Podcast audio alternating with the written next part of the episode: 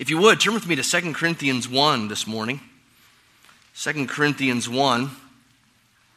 As we talk about suffering. In the midst of some dark days for the Vietnam War, it was Edwin Starr who sang, you know the song? War. What is it good for? Hard not to sing that, right? You can't, you can't say that phrase. Absolutely nothing. say it again. All right. You know that song? War. What is it good for? Absolutely nothing. There, I said it without singing it. Well, many people feel that way about suffering. What is it good for? Absolutely nothing. Well, Christians may be tempted at times to wonder what good this specific trial is bringing into their lives, or, or, or how that specific hardship is accomplishing anything. But in general, in theory, in principle, Christians should not wonder whether suffering has any purpose or has any good for their lives. But to get there, we need more than just hugs from each other. We need more than just someone to cry with us. We need someone who won't just pray with us. Those things shouldn't be minimized. We're told, yes, bear one another's burdens, Galatians 6. We're told, weep with those who weep, Romans 12. But those are not enough. We need instruction. Paul is in the midst of suffering as he writes 2 Corinthians. The Corinthians are in the midst of suffering as Paul writes to them. And Paul gives them instruction. He gives them instruction in the midst of their suffering, but not instruction alone. You see, to those in the midst of suffering, instruction about suffering seems calloused, insensitive, too logical, too factual. That's why we need we need both. We need relationships. We need one another's. We need those who will weep with us when we weep, who will bear our burdens with a, with a hug and with time spent, just maybe in silence. But we need instruction as well. We need instruction about God's purposes in our suffering, and both are here in 2 Corinthians 1. Start reading in verse 3, where Paul says, Blessed be the God and Father of our Lord Jesus Christ the Father of mercies and God of all comfort, who comforts us in all our affliction, so that we will be able to comfort those who are in any affliction with the comfort with which we ourselves are comforted by God.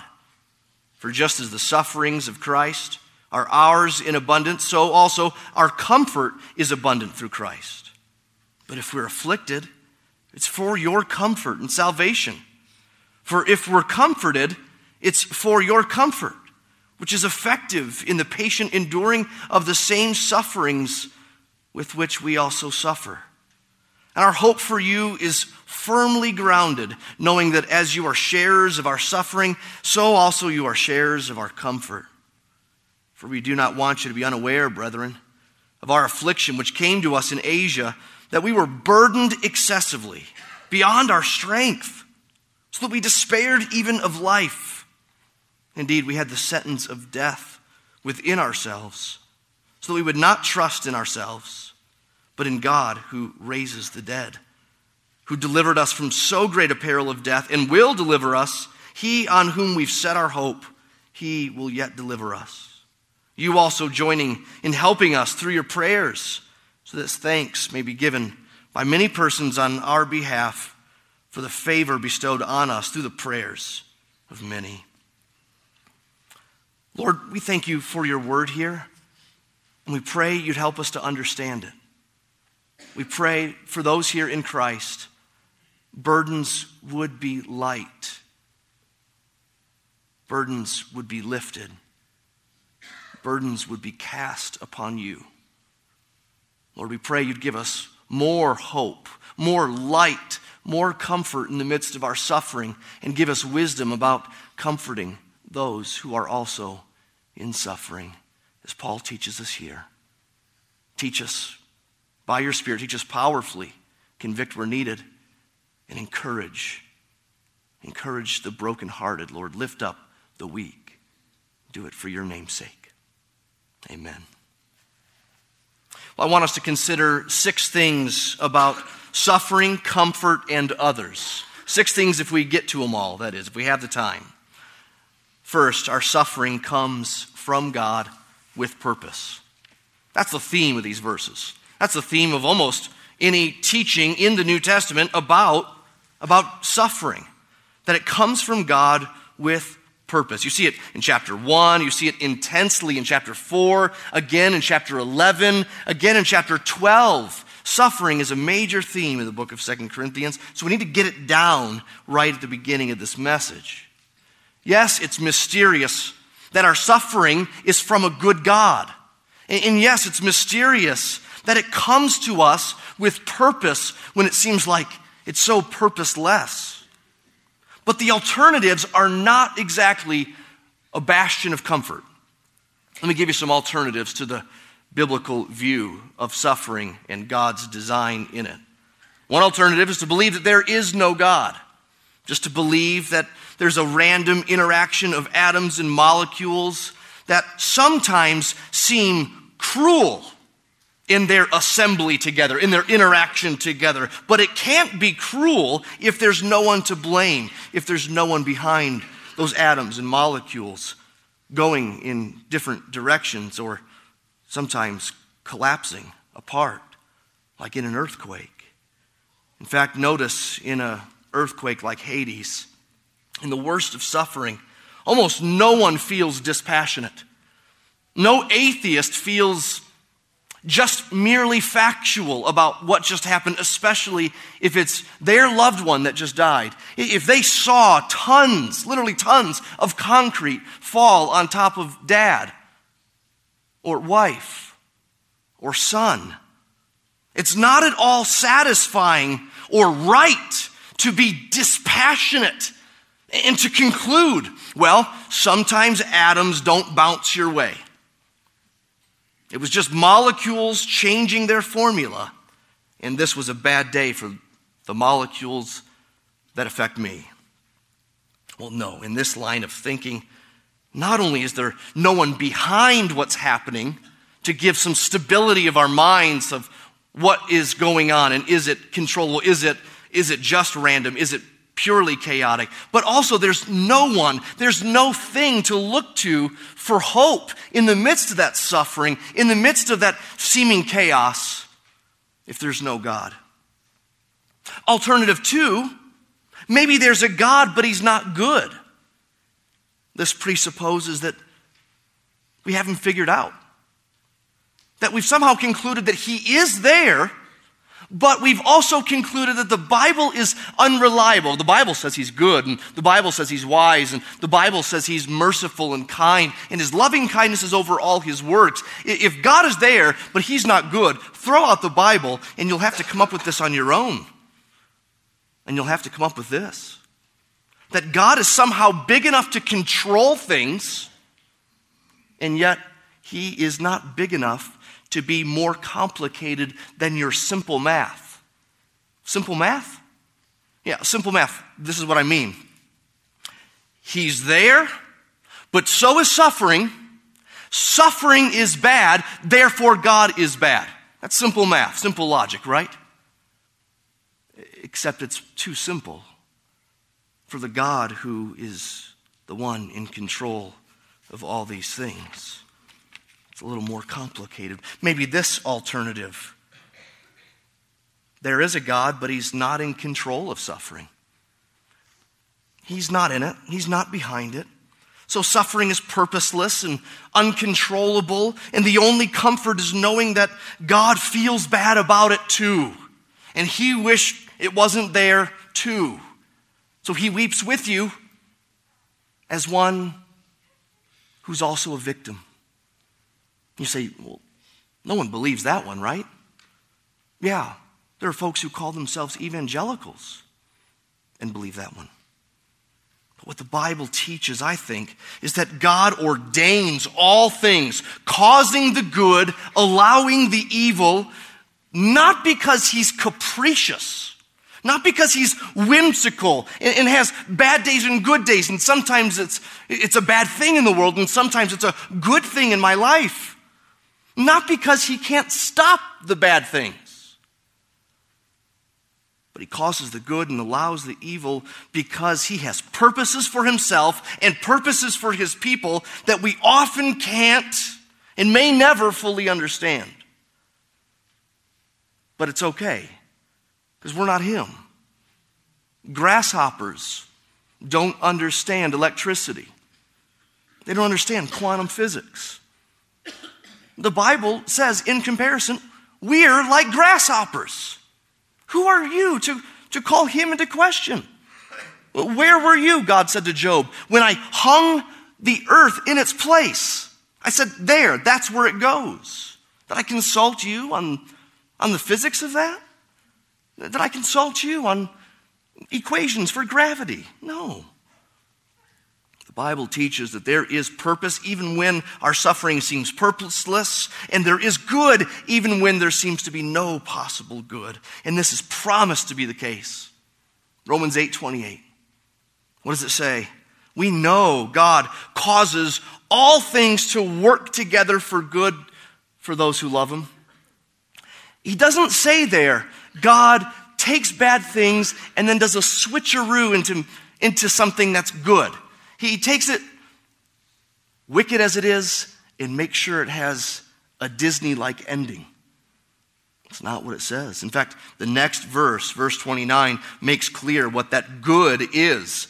He does all things for our good, that is, for those he foreknew, these he predestined to become conformed to the image of his son. There's the good that he's promising in all things. Whether those things are good or bad, he's promising the good of shaping Christians into the image of Jesus, to, to look more like Jesus, to be more holy, to be more just, to be more merciful, to be more worshipful. You see this in the story of Joseph, the Old Testament. The book of Genesis, remember that?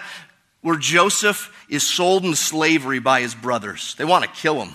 One of them has the idea let's just sell him and say to dad that he's dead. An animal got him. They sell him into slavery. Joseph believes that God has given him promises to be great, given him visions to be greater than his brothers. His brothers will bow down to him one day. That's why they're mad.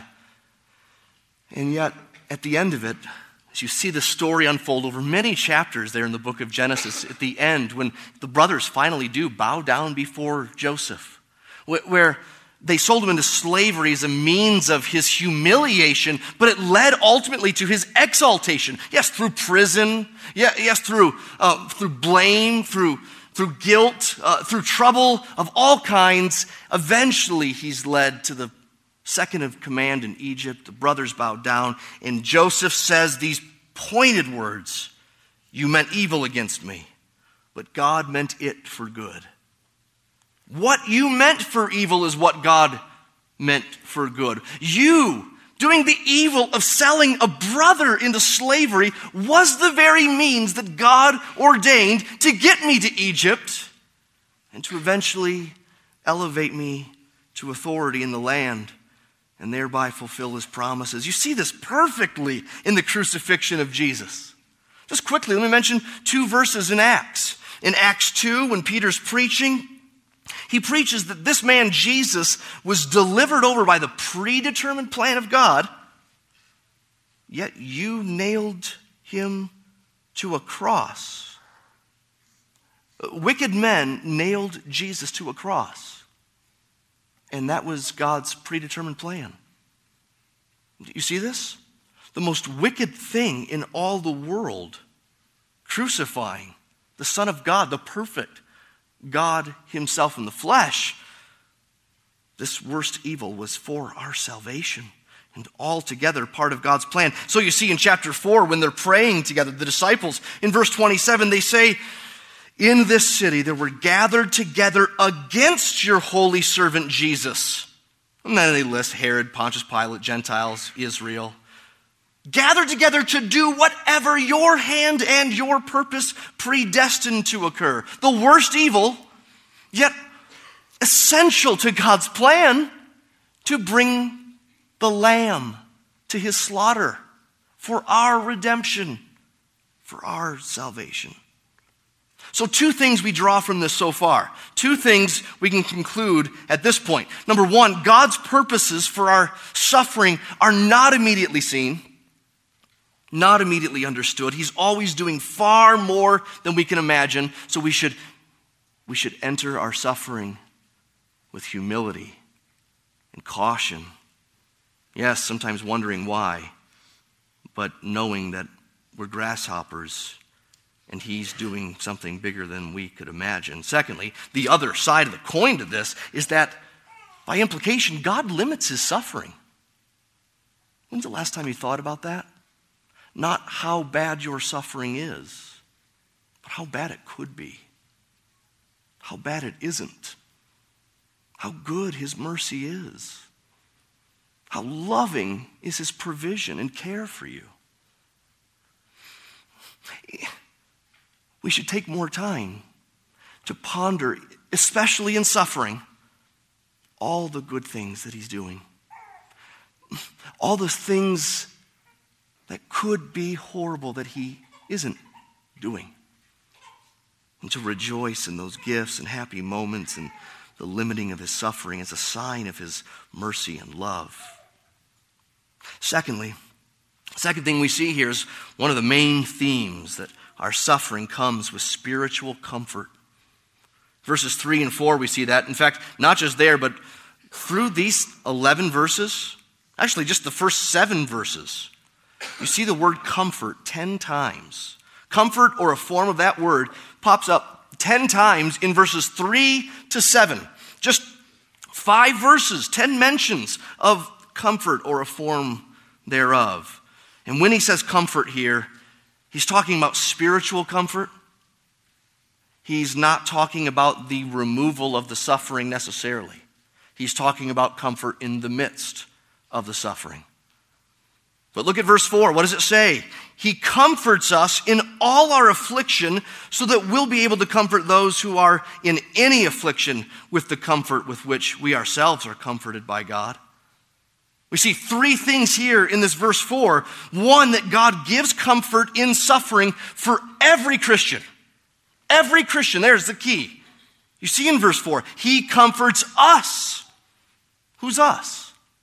Christians. It's just general. It's a purposely general pronoun. He comforts all Christians. Secondly, we see He gives comfort to every affliction. Again, in verse 4, God comforts us in all our affliction. And the third thing we see is that God gives sufficient comfort for every trial. In fact, He gives more than sufficient comfort, because we'll see as we go through this that He gives enough comfort so that there's some left over that we can pass on to others and comfort them in the midst of their and their suffering. Now, what doesn't this mean? This doesn't mean that everyone has the same amount of comfort, that everyone gets the same amount of comfort, or that every trial gets from God the same amount of comfort. We all know Christians who suffer better than us, right? They're strong and they're stable in the midst of their suffering. You know Christians who have been through it and somehow they're they're unshakable, it seems. Not just that they don't doubt God or they're not mad and they don't have a sourpuss face, but that they're, they're caring about others in the midst of their suffering. They're ministering to others in the midst of their suffering. They're more concerned about others in the midst of their suffering. We all know people who deal with their trials more securely, more godly, and more happily than, than we seem to be able to. And also, I know it doesn't feel like he gives comfort for every trial. We think He gives comfort to some on a grander scale than He gives to me. In part, that's true. And we also think He can't possibly give comfort to me in every trial because some see, seem like they're going to break me. Well, this verse says something different. I know it doesn't feel like he gives comfort for every trial. I know it doesn't feel like he gives enough comfort for this trial. But the three principles, those three promises that I mentioned in verse 4, still stand. He gives comfort to every Christian, He gives comfort in every affliction, and He gives more than enough comfort for the trials that we're going through. Now, let me talk about why this is so important. It's rooted in God Himself. Let me explain what I mean by that. If we ask the question, why does suffering exist? Or, or, if you ask a more specific question, why does this specific suffering have to be in my life right now? There could be a lot of answers to that. The Bible gives us a lot of different reasons for why suffering is in this world and what God is doing with it. But one answer could go like this Look at verse 3, where it says that God is the Father of all compassion and the God of all comfort. Note those words, Father and compassion and comfort. It's His nature to be a Father. He didn't just be a father when he had us. He had us because he is a father. He's compassionate and he's comforting. But his fatherly compassion and comfort never get to be displayed if there isn't suffering for his people. We never really get to see it and experience it, it never gets to be intimately known unless there's suffering for Him to apply that compassion to. Compassion means I see something broken and I'm sad about it. Comfort means I see something hurting and I look to help it.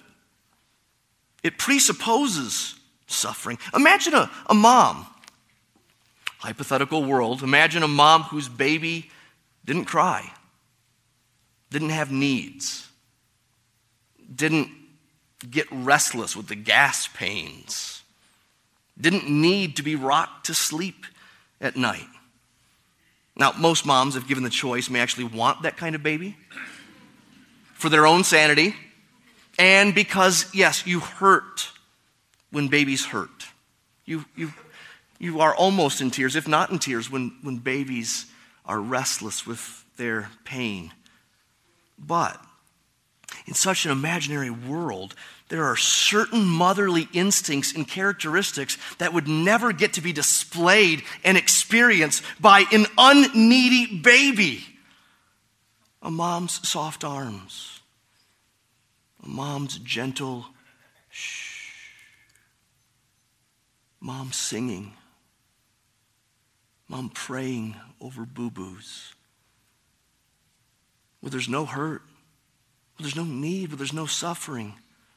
There's so much of mom that might be there, might be real, might be true, but doesn't get to be shown, doesn't get to be displayed. And the baby never experiences it. Now, no mom is glad her baby is hurting so that she can comfort the baby. But let's not forget that the Bible tells us over and over and over again that God is intent to show who He is and what He's doing. That this is the most important thing in the world. God displaying Himself to His blind, wayward creatures. This is the essence of His plan. And he uses suffering as a means for us to know something of his comfort, his fatherly compassion. That means that there's a God centeredness in God that is loving because he's ultimate. The ultimate satisfaction, the ultimate reality, the ultimate truth. And so he does things for the spread of his name the spread of his fame, the spread of his glory. So many verses describe him doing this thing or that thing for his glory, for his name, for his namesake, for the testimony of his glory. Listen to Isaiah 48 as just one example. For my name's sake, I defer my anger. For the sake of my praise, I restrain it. For my own sake, for my own sake I do it, for how should my name be profaned? My glory I will not give to another. And then a verse later, God says, I am the first and the last. Which doesn't just mean chronologically. He's eternal. That's true. It means he's the first and last of everything. To him goes the glory in all things. Think about Job 1. Remember that book? Do you know that story? Where Satan comes and accuses Job before God uh, of really liking God, obeying God, only because God is kind, provides. And if God, if you took that away, He wouldn't follow you, He wouldn't honor you. God picks up that gauntlet that's thrown down. He, he takes that challenge. Why? Job is almost a secondary part of the story, isn't he? It doesn't get back to it so much at the end, but the beginning of the story tells us this is a debate between God and Satan, and God justifies his testimony, justifies his name before the heavenly courts using Job's suffering and Job's faithfulness in the midst of the suffering. Listen to 2 Corinthians 12, or if you want to look there, thumb just a few pages over to the right. Remember, I said 2 Corinthians is a book loaded with suffering. Well, here's Paul talking about some of his own suffering. And again, we want to see something of the God centeredness in the suffering, the purpose for the suffering that Paul describes here. Look in verse 7. He says, Because of the surpassing greatness of revelations that Paul had seen, for this reason, to keep me from exalting myself, has given me a thorn in the flesh, a messenger of Satan to torment me, to keep me from exalting myself. See, even here, God is using Satan and Paul's torment, a thorn for purposes. What purpose? To keep Paul from exalting himself. So, verse 8, he prays the Lord three times that this thorn in the flesh might leave. God said to him, My grace is sufficient for you. My power is perfected, demonstrated, and glorified in weakness. So Paul concludes, Most gladly I will rather boast about my weaknesses so that the power of Christ might dwell in me. Therefore, I'm well content with weaknesses, with insults, with distresses, with persecutions, with difficulties well content with these things? Can you imagine anyone saying that? I'm perfectly content with my weaknesses, perfectly content with trouble, perfectly content with people making fun of me, perfectly content with persecution and difficulties of all kind and every kind. Why? Why would you say that? Well, for Christ's sake. For when I'm weak, then I'm, then I'm strong. God here is intent to show his strength in Paul's weakness. And Paul gets it, and that's the only way in which Paul can glory in his weakness. So maybe part of the reason for our surprise about suffering, or even our disgust with suffering, is that we're confused about who it is that's on display in creation. We're confused about what this thing is all about.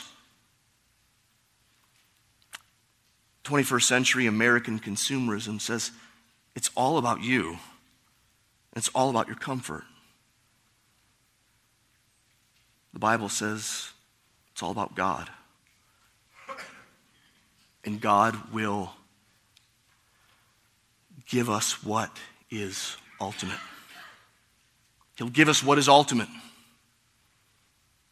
himself. He will exalt his name. He'll make his way known. He'll show his strength. He will do it for his praise, for his glory.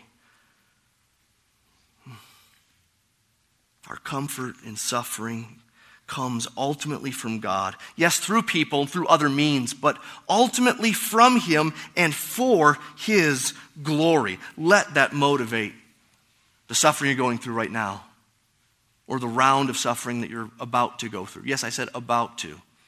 You know, you know it, will happen.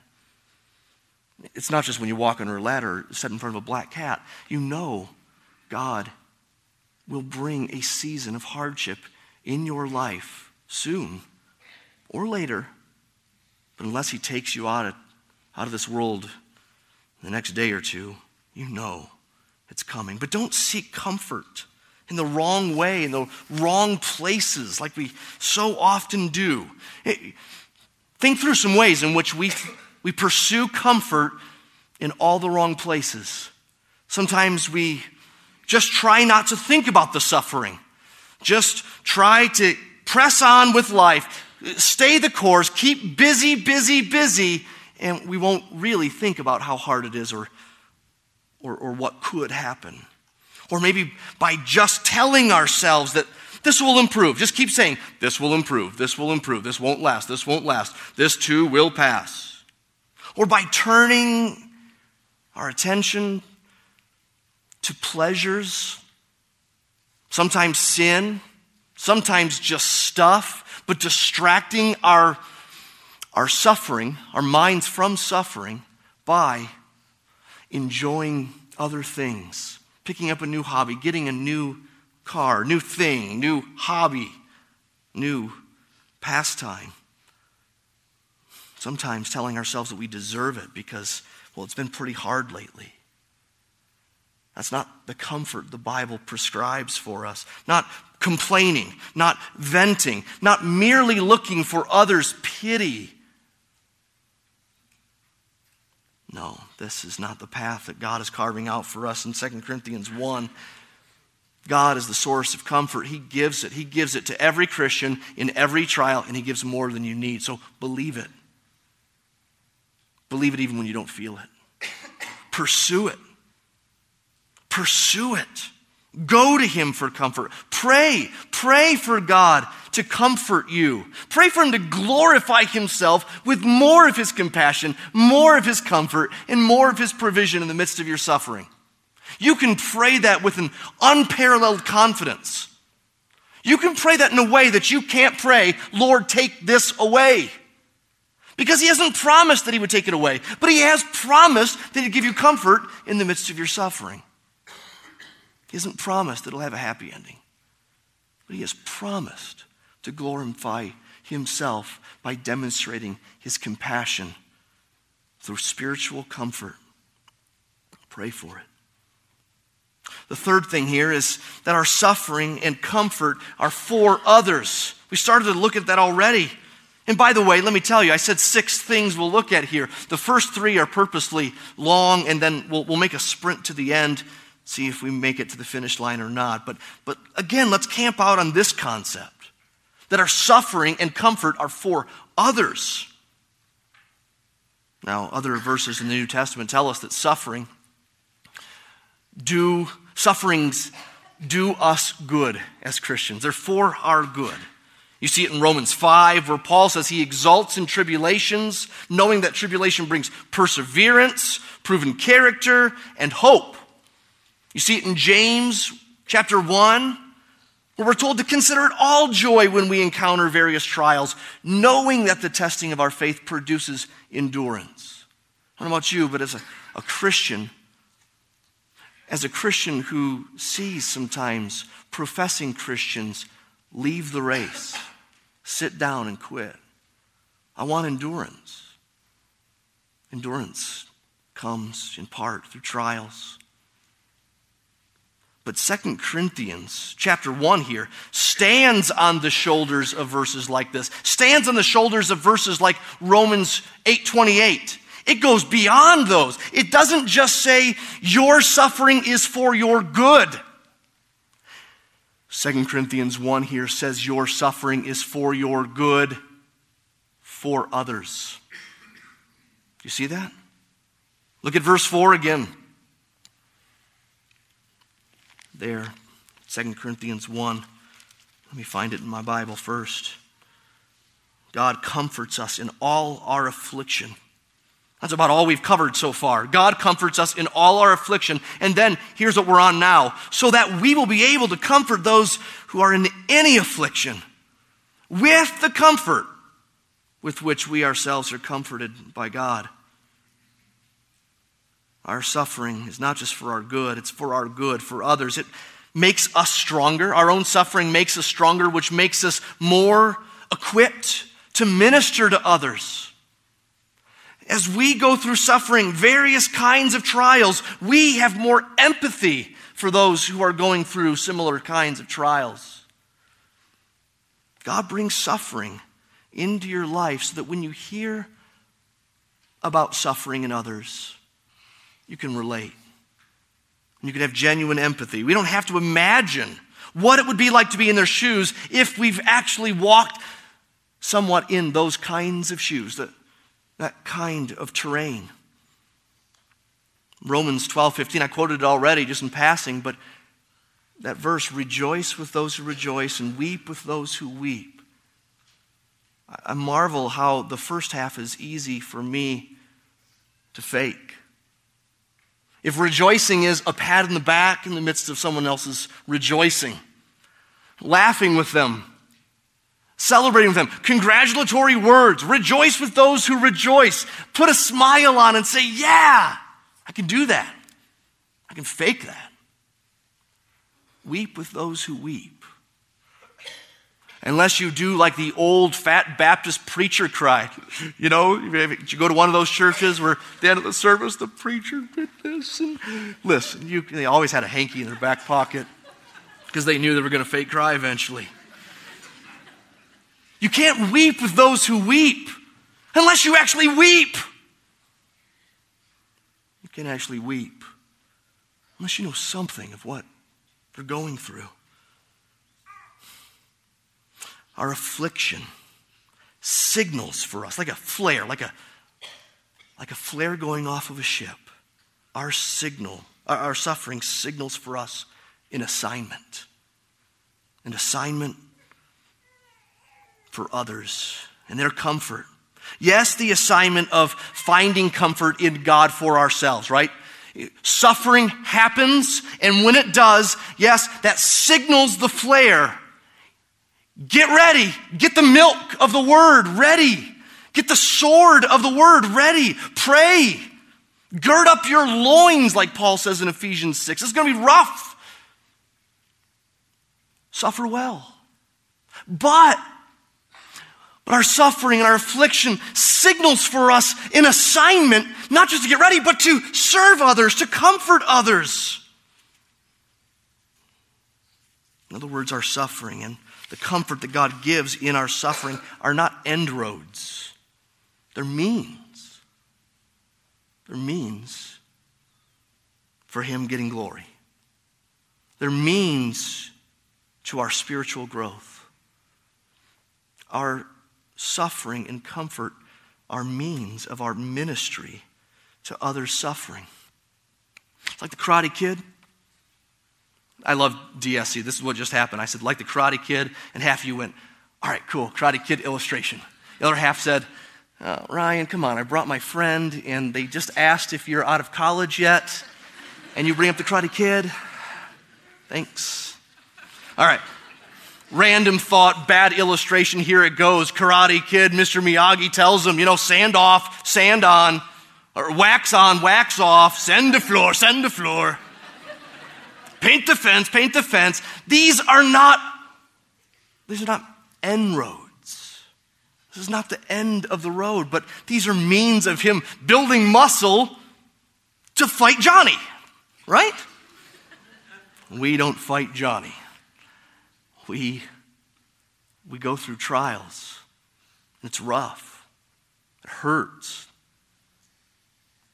But it's the means of God getting glory and us growing in the faith and us being better at ministering to others, more sympathetic to their suffering, more familiar with their hurt. How dare we despise that? How dare I despise that? How dare I murmur at something so good and so needed? God gives more than enough comfort for our suffering. He gives extra so that we have uh, something left over to give to others who are also in need. It's like if it's a scale of 1 to 10 and your trial is an 8. The comfort that he gives on a scale of 1 to 10 is not just 8. It's 8 plus. There's something actually left over. You say it doesn't feel like there's anything left over. I know. Now, Paul talked about that too. Read 2 Corinthians 4 and, and see Paul serving out of nothing. And you see in all this that this is telling us something about the body of Christ, right? That dealing with suffering is a corporate thing. So those who are in suffering need comforters. And those who are in suffering need to be comforting. It goes both ways. Are you in a home group? Do people know you here? Do you have enough enough Christians around you so that they actually know when you go through suffering? Or maybe you're in one of those groups, but you're a wall. No one's going to know. I'm not going to tell. It shows weakness or they won't care. That's not the body of Christ. We comfort out of suffering, we comfort those in suffering. And it doesn't have to be complicated or sophisticated comfort that we give. Sometimes it is weeping with those who weep. Sometimes it is bearing burden. Sometimes it is just a note of saying, I'm praying for you. That's how Paul ends the section that we read. Verse 11, he says, Here's how you help us pray for us. Tell people you're praying for them as you ask them to pray for you.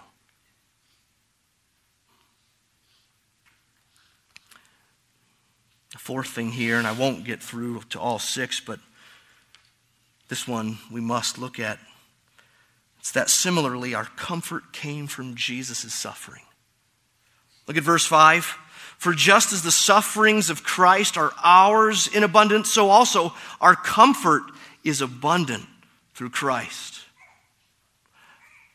Suffering is ours in abundance, Paul says. Comfort is ours in abundance. Christ's sufferings were abundant, and his sufferings were for our comfort, right? We get that. 2 Corinthians 9, same book. Paul says he became poor for our sake so that we would become rich. He suffered for our comfort. He died so that we may live.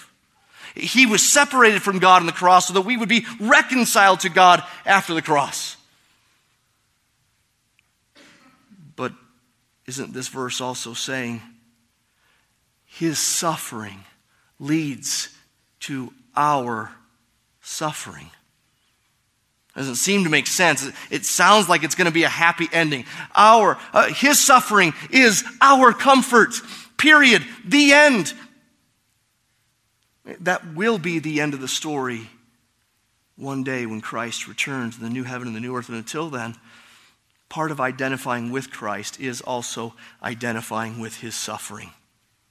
1 Peter 4 talks about this. Don't be surprised when a fiery trial comes upon you as though some strange thing happened to you. You identify with Christ in it, Peter says. You're suffering because he suffered. If they killed him, don't be surprised they hate you. If he didn't have anywhere to lay his head, don't be surprised that life is hard. Don't be surprised that by many tribulations we will enter the kingdom of heaven, Acts 14 says. Or Philippians 1, that to you it's been granted not only to believe in him, but also to suffer for his name's sake. Somehow we've gotten hold of the idea that Christians should suffer less than others. And the one truth about that is that sin is painful. Deeper sin eventually has deeper consequences. Whatever you reap, that you'll sow. So we expect that those who are not Christians, not, not of the way, not following Christ, that they would suffer more. Bible says that no, our Lord suffered. And until he comes to take us home, we will suffer. There will be tribulations. We shouldn't be surprised. We shouldn't despise. And we shouldn't think it's meaningless or just the way it has to be. Or, or that he only intervenes and steps in some of the time. But again, He is in and over and has purposes for all suffering. He gives comfort to every Christian. He gives comfort to every Christian in every one of their trials, even when they don't feel it. Because he has purposes for them to feel broken, to feel needy. We shouldn't be surprised by that. That he's glorified for us to feel needy and helpless, and for us to pray more, and for us to ransack the Bible looking for life, looking for morsels to feed our desperate souls.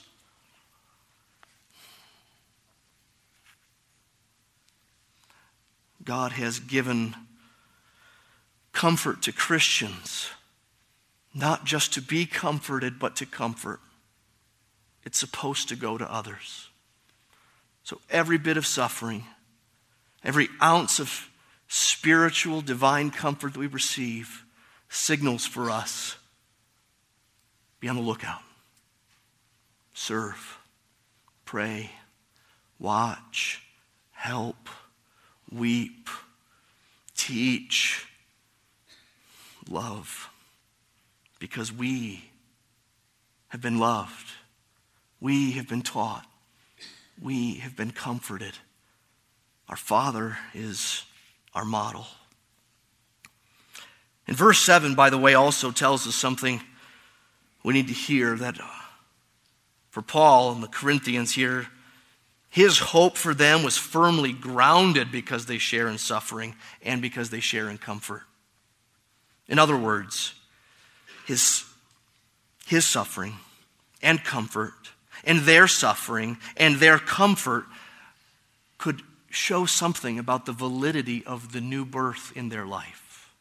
I wonder if you think of trials as another opportunity for you to feel more assured that your faith is solid.